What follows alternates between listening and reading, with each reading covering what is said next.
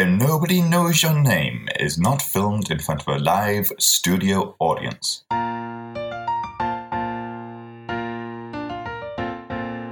Hello, we're back. It's Barry.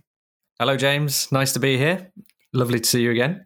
It's great to see you. We're talking about the episode What's Up, Doc, which I got to tell you, it's a, it's a saucy pun. And we'll see why. It aired on the thirtieth of March, nineteen eighty-nine. It's episode eighteen of season seven, which was directed by James Burrows and written by Brian Pollock and Mert Rich. Where should we start? Cold open? Yeah, the cold open, which is jelly bean themed. Jelly bean themed, yes. I do love a good jelly bean themed cold open. Mm. I wish there were more of them. In this one, uh, it's a good old contest of guess the amount of jelly beans in this here jar. Yes, very popular local fate activity, which I'm terrible at. I've I've tried this a number of times, and I always think, hmm, I can do a little bit of maths and a bit of working out here. Never works, never even come close for me. The trick is, and this has been scientifically proven, that if you get enough people, the average of their guesses tends towards the actual number.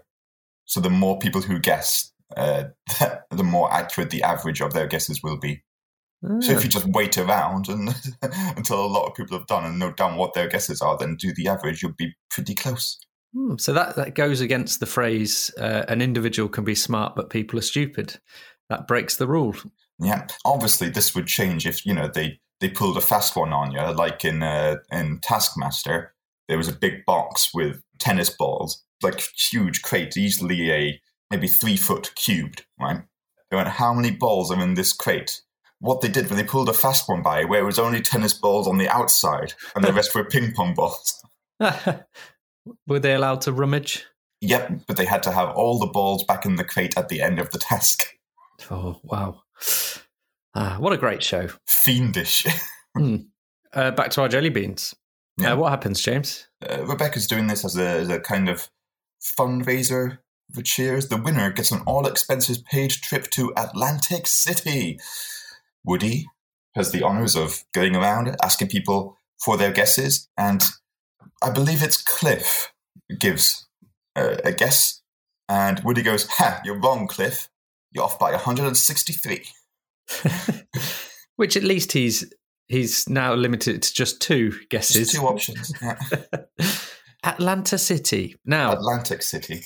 Atlantic City. So it shows my limited knowledge of uh, American um, exciting getaways. But is that the equivalent of the U K's Blackpool? Or is that doing it a huge disservice? I believe, and I might be mistaken, but I think it's what Boardwalk Empire was based on. It's maybe like the, the East Coast equivalent to, to Vegas. Ah, okay. It's in New Jersey. Well, surely uh, Blackpool is, is our equivalent to Vegas. Uh, yes. If you're ever with, in the with U K. All, with all the same glitz and glamour. If you're ever in the U K, uh, American listeners, head to Blackpool. Time of your life. Whatever happens in Blackpool stays in Blackpool. Probably including your lifeless husk at the end of a week of debauchery.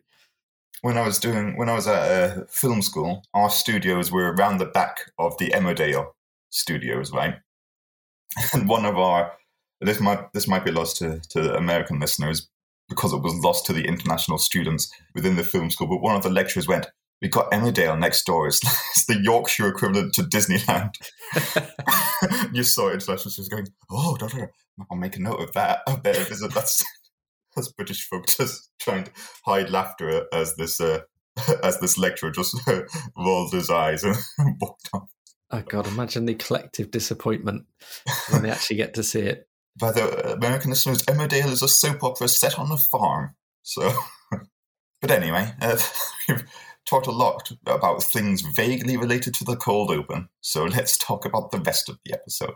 It starts off with Sam still pursuing a date with Rebecca, and he he gets a maybe after some some hassling, I should say. I'm not sure I'd want a, a date if I had to hassle someone for it. Um, but this leads the bar to question Sam's uh, virility, I guess. Uh, whereas he used to be the, the king with all the women, he's now resorted to having to chase a woman just to get a maybe.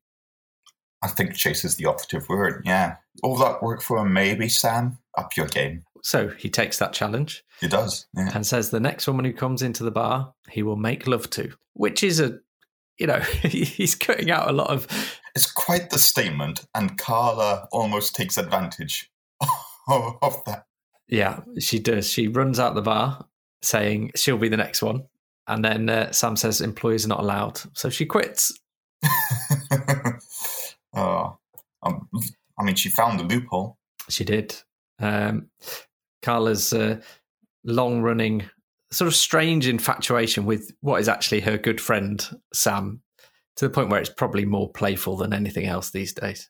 So the woman who does walk in doesn't really, or sees right through Sam's Uh, superficial charms, yeah, um, to the point of uh, telling him to clear off.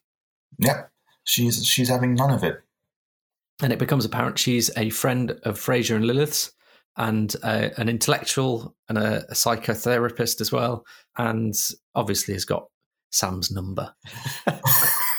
What does that phrase mean? That, that's a having your I, number. Is that a reference to say a? Um, I don't know, something like an institution like the army where you have a... I'd imagine it means um, an implication of reliability or, or quick contact.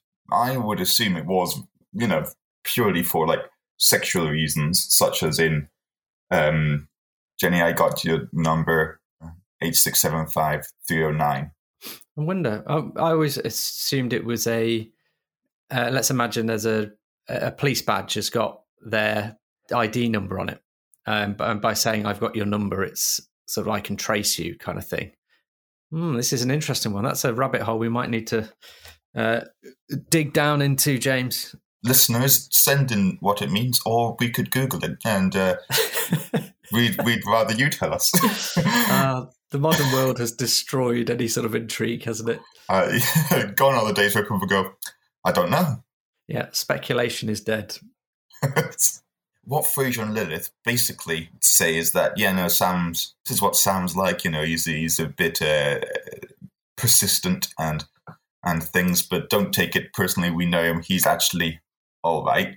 And she's just like, okay, I'll, I'll be aware of him. Then Lilith and, we have not actually said her name, uh, we should probably say her name. Then Lilith and Sheila Vidal, Doctor Sheila Vidal, go up to have Um, meal, drinks upstairs, whatever. And then Fraser goes... Oh, by the way, Sam. Yeah. R E Doctor Idell. I must say I concur completely. You know, most women who go into psychiatry are real bowsers, but uh, I wouldn't kick her off the couch for eating crackers, you know? Fraser, I can hear you, and so can your unborn child.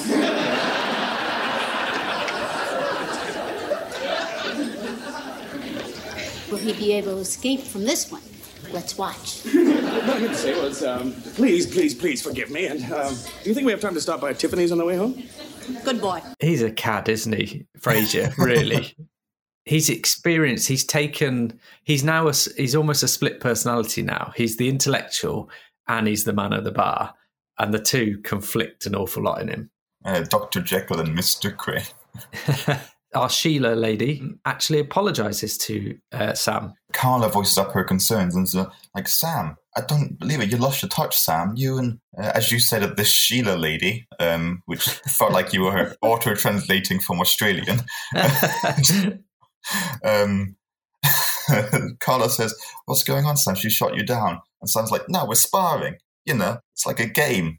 It's a game of cat and mouse. And Cliff comes up with a... altogether creepy idea of pretending he's somehow psychologically impaired uh, in order to get into her professional room and have an appointment. Oh, I was wondering what you're going to say. But yeah, no. uh, and in theory, I can understand how it makes sense. In practice, it's ludicrous. But in theory, if you want to see a doctor, have something wrong with you. That's what a doctor is for. Yeah, it's I'm not suggesting it. I'm not suggesting the doctor, my, my toe is broken. How did that happen? I definitely did not drop weights on it on purpose. Yeah. I, I, I'm trying to think of other other situations where this would be okay. Like ruffling your hair up uh, and going to get a hair cut or style because you want to see the hairdresser. That's okay. Yeah. That's, I don't think that's creepy. That's just... But the line certainly is, is crossed when you're creating a your own psychological problem. Going to the corner shop, buying yourself a snack because because you like the person who works there. Yeah. Okay, so he's he's decided that he will do this. Uh, worryingly, Cliff's the one who came up with the suggestion. Um, and I would love to see a spin-off episode of Cliff attempting to chat up ladies in all these really odd, creepy ways. Thing is, Cliff could pretend he's got a whole litany of of psychological issues. Yes, pretend. The trick is, with any good lie, to have it related to the truth. Yes. So, so that it's almost imperceptible from the truth. Yeah. So any digging would encounter the true dirt before the, the lying dirt. Yeah. Uh, as well as having it contain something that is slightly embarrassing because, as we said before, no one will think you'd lie something embarrassing. Yeah. yeah. Although... as we next find out in the next scene when Sam visits. That's the uh, exact thing he does. Yeah. So he lies on the couch in uh, Doctor Rydell's office and he attempts to describe his impotency uh, using one or two metaphors. Oh, heck, I'm not going to mince words with you here. I, lately, I haven't been able to get the old Evinrude cranking.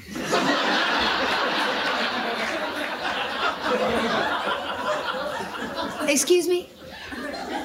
Um, well, it's like, uh, it's like, it's like my favorite shirt is a little light in the start. Are you trying to say that you're impotent? No, don't, oh, don't use that word. Which is where the, the wordplay in the title comes from, which, if you see it listed in T V Guide, you go, oh, yeah, yeah, Bugs, Bugs Bunny. And I've done a presentation about the origins of that phrase. It was Clark Gable, basically, is what it comes down to. Yeah, in T V again, you go, oh, that's a fun little reference. And then you go, oh, oh, this is a, this is an episode about Sam's genitals. Yes. Oh, I didn't think of it that way, but thank you, James, for putting that image in my, my brain.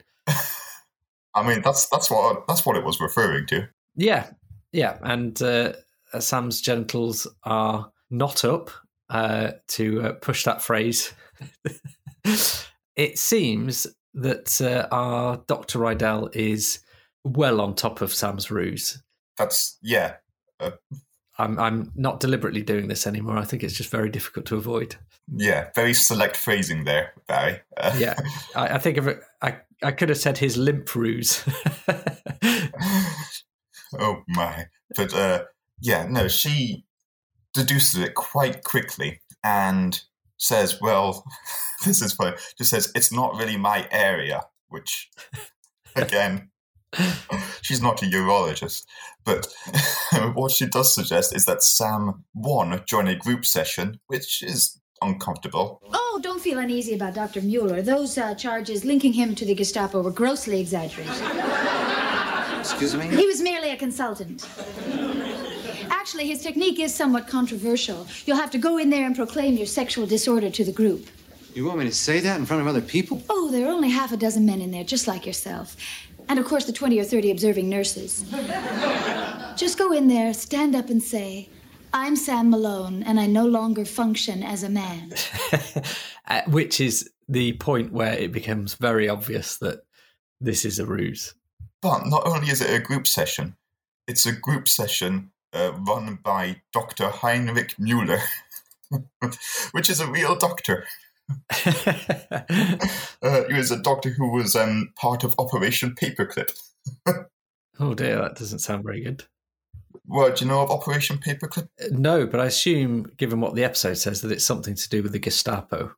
Yeah, uh, basically, following World War Two, uh, the U S recruited a number... It's quite a large number. It's it's in the thousands. They recruited thousands of formerly Nazi scientists uh, in order for their, their government. So things like the space race were helped due to people who were formerly Nazis. But Doctor Heinrich Müller, from what I can gather, uh, was the head of the Gestapo from September thirty-nine until nineteen forty-five, which is not a coincidence. No, that's a very, very impressive C V. What did you do in that time? Well, do you know World War Two? uh, so, yeah. So what I put in my notes is Sam being recommended to see a Nazi scientist to cure impotence sounds more like a Rick and Morty plot than a Cheers plot. It does, doesn't it? But yeah, he, having none of it, he's, he's uh, at that point, he's like, uh, uh, yeah, no, uh, I've, I've cured, I'm all right. You know, don't, don't worry about it. To which, surprisingly, the doctor sees some vulnerability in him and and actually agrees to a date. Yeah, because he, he's quite open that the whole reason he was there was just to see her. And I think we find out in a, in a few scenes why she agreed so readily to the date. And it was quite interesting. I thought it was, yeah, a good development, how they how they played this out. Yes. Um, but basically, he goes, I just wanted to see you. And as you say, she sees the vulnerability there, agrees to the date, but not without revealing that she switched from her tape recorder to the intercom. Yeah, which is hilarious, uh, as we see by the giggling people outside in the corridor, but also one of the biggest breaches of confidentiality, patient confidentiality uh, you could possibly do. But obviously she knew Sam was in there as a ruse, so... They have a date, surprising, but let's see how it plays out. They arrive back at Cheers quite late because there's not really any other barflies there, and I think it's either just Carla or just Rebecca. One, one of the staff members is there. It's just Carla, yeah. And actually, Carla gives a very nice line uh, on her way out of the bar. Sam has brought... Doctor Sheila Rydell and him have had this date, and they come back to the bar, and it's just Carla left. So Carla is heading home and leaves the two of them alone. And she says, don't forget to put the stools on the bar. And Sam says, we'll do it later. And Carla says, I certainly hope so, but take care of the stools as well. Ba-dum. Ba-dum. All these Cheers jokes uh, with Sam and women always seem to happen within earshot of the women. I always wonder what they're thinking. Uh, in this case, she's well aware. Yeah, she she is well aware, and... Uh... more than flattered, it's hopeful. yeah, yeah. So Sam can't resist trying to get a genuine diagnosis from Sheila. Well, he says that, you know, I'm glad you're not like a typical psychiatrist. I'm glad you weren't diagnosing me throughout the dinner. And she makes the mistake of going, well, I was. I just yeah. didn't tell you. It's mistake number one, Sheila. Yeah, and Sam, he can't resist knowing what that diagnosis was. And so he pushes And he pushes until he hears the truth, uh, which actually doesn't bother him one bit. The, the truth is that he's a... sexual compulsive. Yeah, uh, and his only drive is women and sex, and there's nothing else to him. You say it doesn't bother him. He does, he's not bothered by sex being such a big part of his life. He's bothered by the comment that he's got nothing else going for him.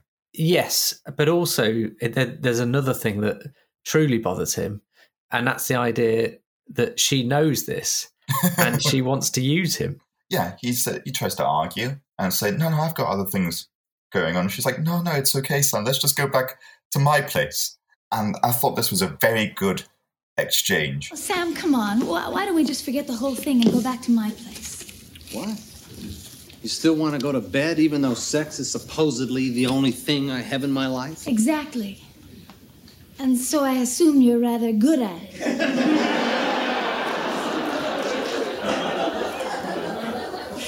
You would actually have sex with somebody you don't even respect?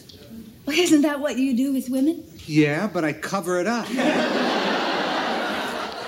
And this is why I found Sheila a fascinating character, because she's so openly uh, doing what Sam does with women all the time. Yeah. Has no shame in it and doesn't need to have shame in it because why not?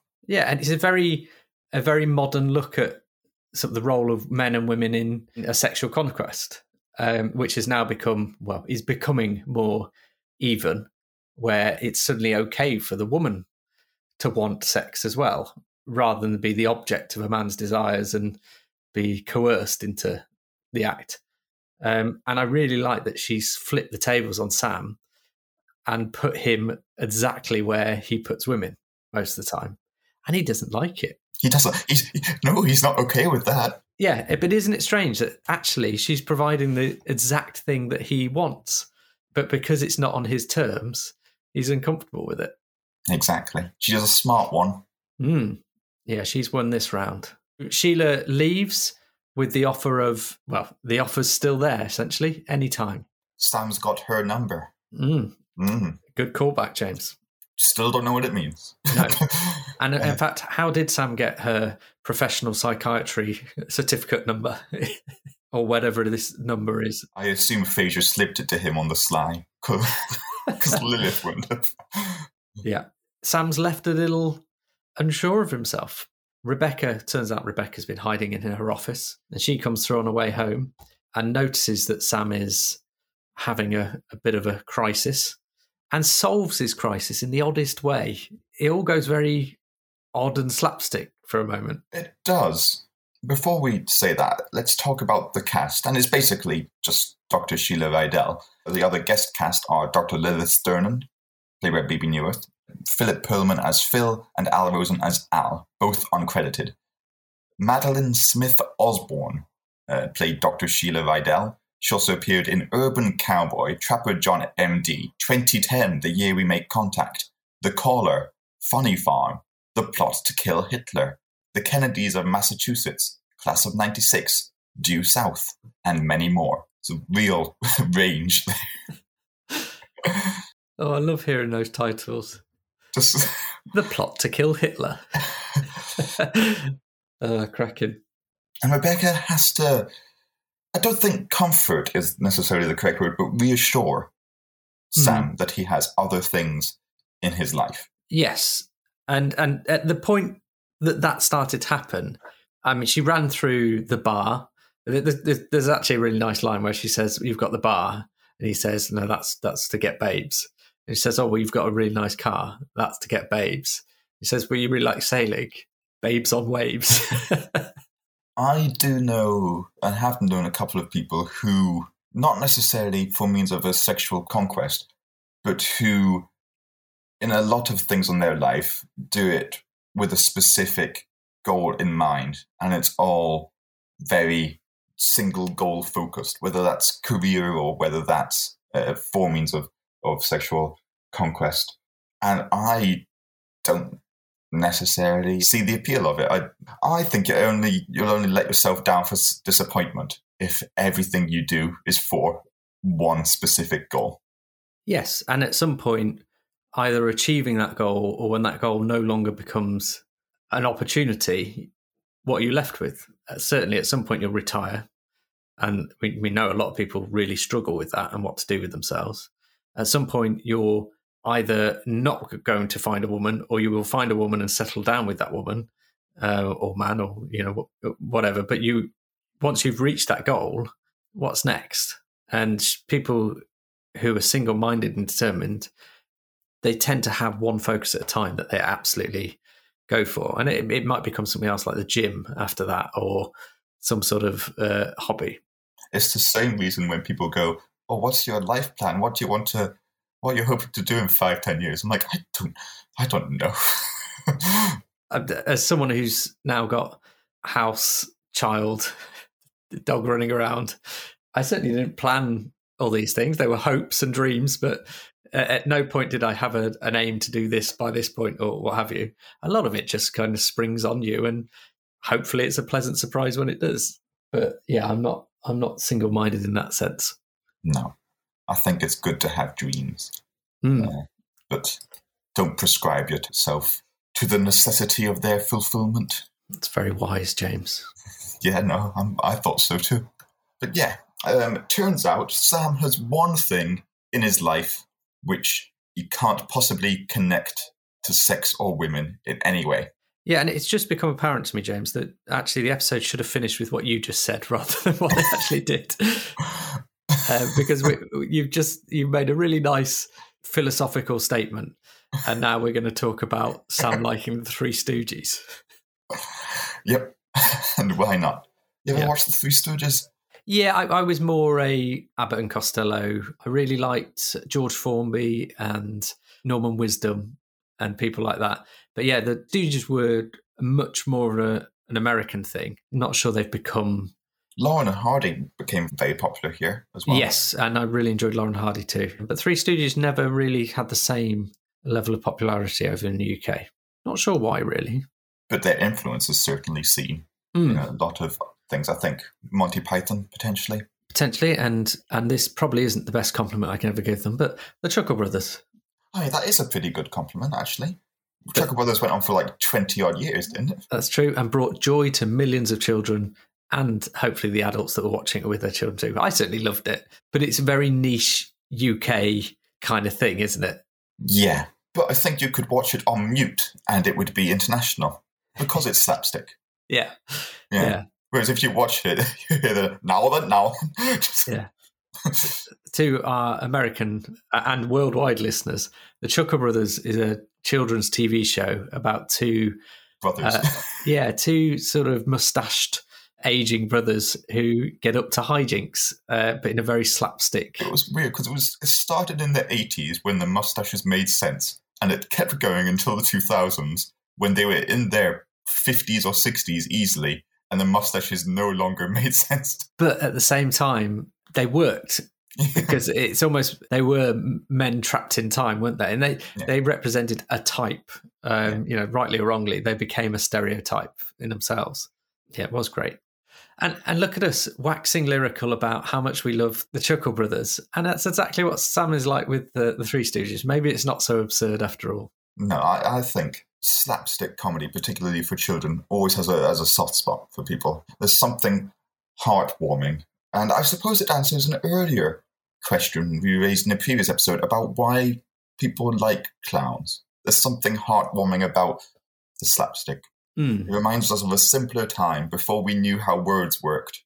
Yeah, and I have to say, I, I going from children's entertainment to something much more adult, but Bottom, uh, which is a, a, a British show about two men in a, a flat, is... It's slapstick. It's it's sort of sort of the adult evolution of something like the Three Stooges, isn't it? Yeah, it's um, it one of them has the surname Hitler.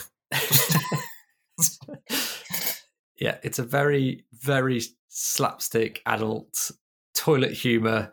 It's brilliant. That's the end of our episode, really. Sam is relieved that he is not such a one-track-minded, shallow individual as to only want to chase girls. He also likes the Three Stooges as well. There's two things I like in life, women and the Three Stooges. And as always, the character is reset back to zero, as always is the case at the end of these episodes. Got uh, some trivia here from the office of Doctor Sheila Rydell. Well, thanks. You can go now. She'll be back. But as usual, before we open our letters, we have to give a shout out to our norms on Patreon. So this goes out to Treb Curry. If you want that special norm treatment, then check out our Patreon page for that and so much more. How many jelly beans are in the jar? Oh. Now, as you pointed out right at the start of the episode, there's two possible answers. There is. I think that... So Cliff is the one who makes the guess. Does he guess three thousand five hundred? Well, if I tell you that, then I'd give away the answer. Well, and I think that uh, Woody says something like one hundred thirty-two out. So it's either one hundred thirty-two above three thousand five hundred or one hundred thirty-two below three thousand five hundred. Uh, I mean, you're off, but only by by about thirty. Oh, well, I'm way. pleased with that. Uh, the answer is either... three thousand three hundred thirty-seven or three thousand six hundred sixty-three. Either way, that's enough jelly beans. How many are in this jar? Ooh, too much. It's um reminds me of the old, there's the glass half full or half empty. And, you know, you talk about the way that optimists or pessimists or realists see it. My favorite one is how a, a physicist or a scientist sees it and just goes, well, the glass is twice the size it needs to be. Doctor Sheila Rydell, what is her mini C V when she's introduced? Uh, what background does Fraser Crane give us about her? She... Oh, now this is a good question. I'd imagine something like Harvard. Educated, one of the Ivy League. I don't know their standing, um, but they're a bit more local. To us or Boston? Uh, to, to Cheers, yeah. uh, to to Cheers. Um, University of Massachusetts. It's a clinical psychiatrist and fellow at Boston University. Of course. What is Doctor Rydell's drinks order? Oh, it's something small. I, I can remember Sam pouring her on a bar. It's a little uh, thimble-sized shot of something. Um, I don't know. Go on, James. It's a Manhattan, put a cherry in it, and then put a sock in it. Oh, that's, yeah, earlier on when she sends them away.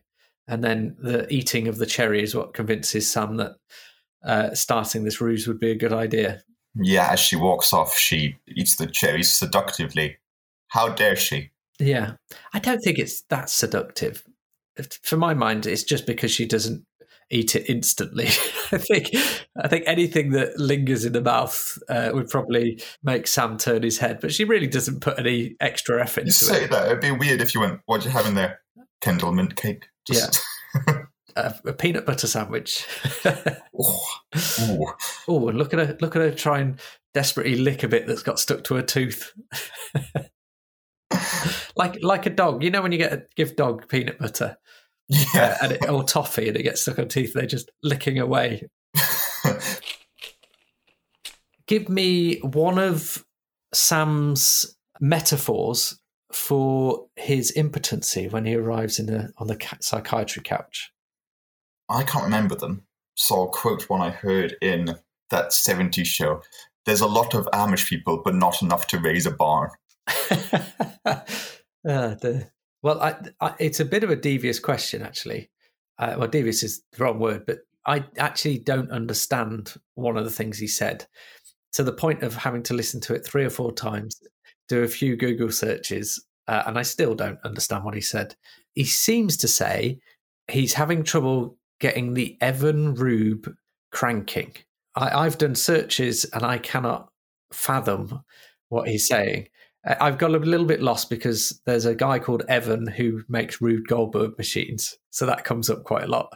And Evan Root seems to be someone of note in some field, but it doesn't seem to link to this. So I'm completely at a loss. This might be one for your... Or unless it's Boston rhyming slang. Evan Root. Shoot. Yeah, I don't know. Maybe one for the listeners to solve that little... problem. This episode has raised more questions than answers. It has. But I can tell you his other metaphor, which was his favourite shirt is light in the starch. I understand that one. Yeah, that one makes sense. It's last call. What what drink should we have? A cherryless Manhattan? No, I think we should keep the cherries, James. Let's have a little uh, cherry tying contest. Okay.